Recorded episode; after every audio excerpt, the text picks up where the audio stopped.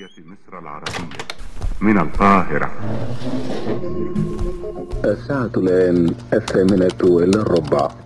هنا القاهرة. تفنيد. نتتبع. نتحرى. نفند.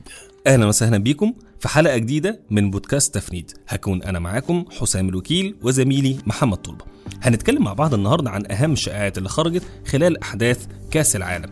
لكن في البداية هنقول لكم ملخص لحظات شغل فريق عملنا في مصر خلال الفترة الماضية وابرز التصريحات والبيانات الرسمية اللي كان فيها أخطاء. خليكم معانا.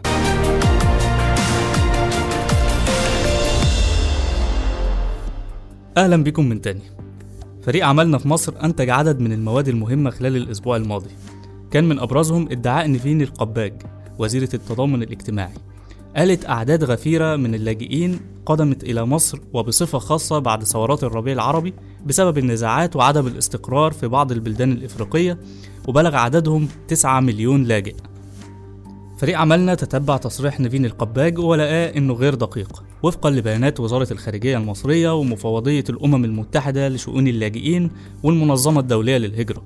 بيان مفوضية الأمم المتحدة لشؤون اللاجئين اللي صدر في أكتوبر 2022 قال إن مصر بتستضيف 288173 لاجئ وطالب لجوء من 60 دولة. وأكدت المفوضية إن حوالي 37% من اللاجئين وطالبي اللجوء في مصر من الأطفال. كمان المنظمة الدولية للهجرة كشفت في تقريرها الصادر في أغسطس الماضي إن العدد الحالي للمهاجرين الدوليين المقيمين في مصر هو أكثر من 9 مليون تحديدا 9 مليون و12 ألف و582 مهاجر ولاجئ من 133 دولة. بينهم مجموعات الكبيرة من المهاجرين زي السودانيين اللي بيبلغوا 4 مليون والسوريين اللي بيبلغوا تقريبا مليون ونص واليمنيين والليبيين اللي بيشكلوا مع بعض 2 مليون. الأربع جنسيات مع بعض بيشكلوا 80% من المهاجرين المقيمين حاليا في مصر. الأرقام اللي صدرت من المنظمة الدولية للهجرة بتكشف خلط كبير وقعت فيه وزيرة التضامن الاجتماعي بين العدد الإجمالي للمهاجرين المقيمين في مصر وعدد اللاجئين.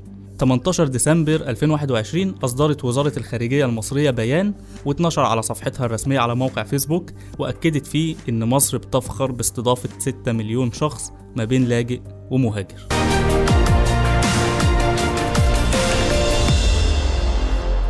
من الموضوعات المهمة اللي اشتغلنا عليها أيضا كان ادعاء صادر عن مركز المعلومات ودعم اتخاذ القرار بمجلس الوزراء اللي ذكر خلال عرض توضيحي إن مصر هي الأولى عالميا في مؤشر التشريعات الخاصة بالتجارة الإلكترونية في 2022 وفقا لبيانات مؤشر جاهزية الشبكات وإن مصر حققت تقدم ملحوظ في الأداء العام بالمؤشر خاصة في محوري الحوكمة والتكنولوجيا وفي عدد من المؤشرات الفرعيه فريق عملنا تتبع البيان ده والعرض التوضيحي آه وتبين لينا بعد بحث وتحقق إن البيان أو المعلومات اللي تم عرضها هي معلومات انتقائية. لأن لما رجعنا للمؤشر تبين إن المؤشر ده بيشتغل على أربع محاور رئيسية. مصر تقدمت في محورين منهم لكن تراجعت في محورين آخرين لم يذكرهم البيان بتاع مجلس الوزراء. المحور الأول هو محور التكنولوجيا. مصر تقدمت فيه سبع مراكز. مصر السنة 21 كانت في المرتبة ال 72 لكن سنة 22 تقدمت وبقت في المرتبة ال 65 المحور الثاني هو محور الحوكمة ومصر تقدمت في المحور ده ب 16 مركز. آه كانت آه في المرتبة رقم 90 سنة 21 لكن سنة 22 تقدمت وبقت في المركز ال 74 المحور الثالث كان محور الأشخاص ومصر تراجعت فيه ست مراكز لأنها كانت في المرتبة ال 75 سنة 21 وتراجعت بقت في المرتبة ال 81 سنة 22 والمحور ده بيشمل من جواه ثلاث محاور فرعية وهي الأفراد والأعمال والحكومات. المحور الرابع والأخير اللي هو محور التأثير. مصر تراجعت فيه 16 مركز لأنها كانت في المرتبة 62 سنة 21 تراجعت وبقت في المرتبة 78 سنة 22 والمحور ده جواه ثلاث محاور فرعية هي محاور الاقتصاد وجودة الحياة والمساهمة في أهداف التنمية المستدامة.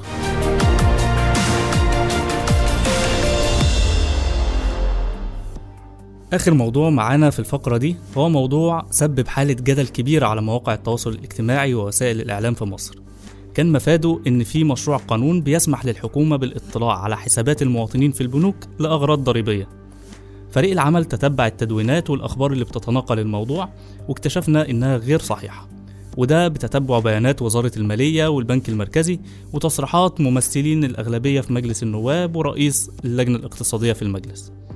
أكدت مصلحة الضرائب إن مشروع التعديل التشريعي المقترح على قانون الإجراءات الضريبية الموحد اللي بيناقشه مجلس النواب حاليا بيسمح بالإفصاح عن معلومات لدى البنوك لأغراض تبادل المعلومات تنفيذا لأحكام الاتفاقيات الدولية الضريبية النافذة في مصر. وإن القانون لا يمس سر- سرية الحسابات البنكية للمصريين ولا الشركات أو المؤسسات العاملة في مصر.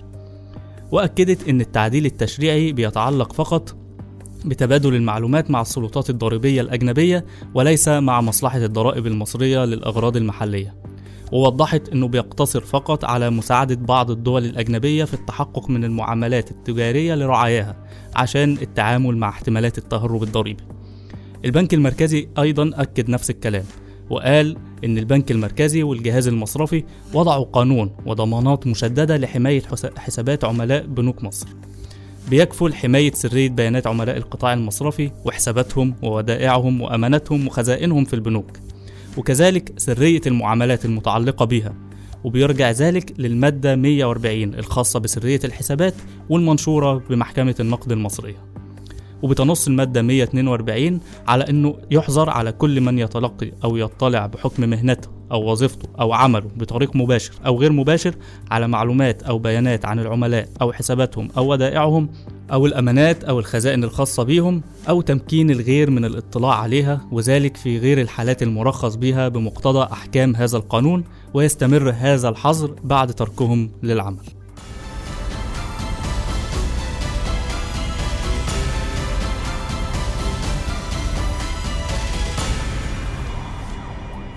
أهلا بيكم مرة تانية. من حلقتين فاتوا اتكلمنا مع بعض عن ظاهرة مهمة بتحصل خلال بطولة كأس العالم وهي الربط بين الأخبار المضللة المتعلقة بالبطولة وبين قضايا الصراع من أوروبا للمنطقة العربية وما بينهم حاولنا نفهم إزاي ممكن بطولة زي كأس العالم تكون بيئة لتغذية الصراعات ومين المستفيد من ده. النهارده هنكمل معاكم عن أبرز الشائعات اللي تم تداولها خلال البطولة. خلينا نبدأ بأول موضوع وهو تجميعه إشاعات تناولت اللاعب البرتغالي كريستيانو رونالدو وكان هو اللاعب صاحب نصيب الأسد من الشائعات. الشائعات تناولت أكثر من زاوية منهم مغادرته الملعب غاضبا بسبب استبداله في المباراة اللي جمعت بين البرتغال وكوريا الجنوبية. بعدها انتشر خبر عن اعتزاله لعب كرة القدم بعد خسارة البرتغال أمام المغرب في نصف النهائي.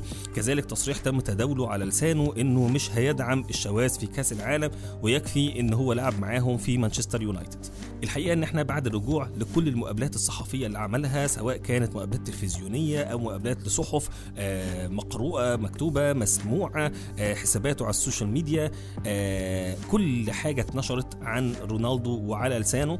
ما لقيناش أي تصريح حقيقي لرونالدو بيتكلم في أي حاجة من الحاجات اللي إحنا قلناها من شوية آه، وبالتالي كل الأخبار دي كانت أخبار مفبركة عن رونالدو. الموضوع الثاني ويصنف ضمن شائعات الطرافة أو الدعابة انتشرت كتير خاصة بين الحسابات المصرية على ال social media. آه، تم تناول تصريحات كتير على لسان لاعبين مفادها اتخاذهم آه، مثل عليا من لاعبين مصريين. كانت أبرزهم تصريح على لسان اللاعب التونسي وهبي الخزري وإن هو قال إن مثله الأعلى عالميا هو كريستيانو رونالدو وعربيا الملهم شيكابالا. شيكابالا كان حاضر كمان في تصريح انتشر على لسان اللاعب آه، المنتخب الكاميروني فينست أبو بكر. وكان نص التصريح المتداول لو أتيح لي الفرصة للعب في إفريقيا أتمنى اللعب لنادي الزمالك بجوار شيكابالا. الموضوع ما وقفش كمان عند شيكابالا فقط بين اللاعبين المصريين كمان وصل للاعب محمد عبد المنعم مدافع النادي الأهلي في حسابات تداولت على منصات التواصل الاجتماعي آه، تصريحات للاعب السنغالي كوليبالي آه، وكان نص التصريح المتداول إن هو بيقول هدفي اليوم هو الأفضل في مسيرتي الكروية ومثلي الأعلى اللاعب محمد عبد المنعم.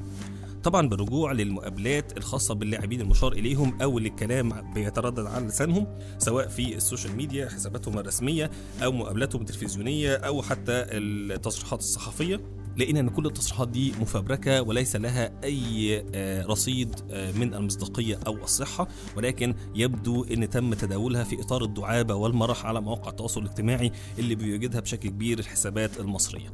هنا هنكون وصلنا لنهاية حلقتنا النهارده كنت معاكم أنا حسام الوكيل وزميلي محمد طلبة وبودكاست تفنيد.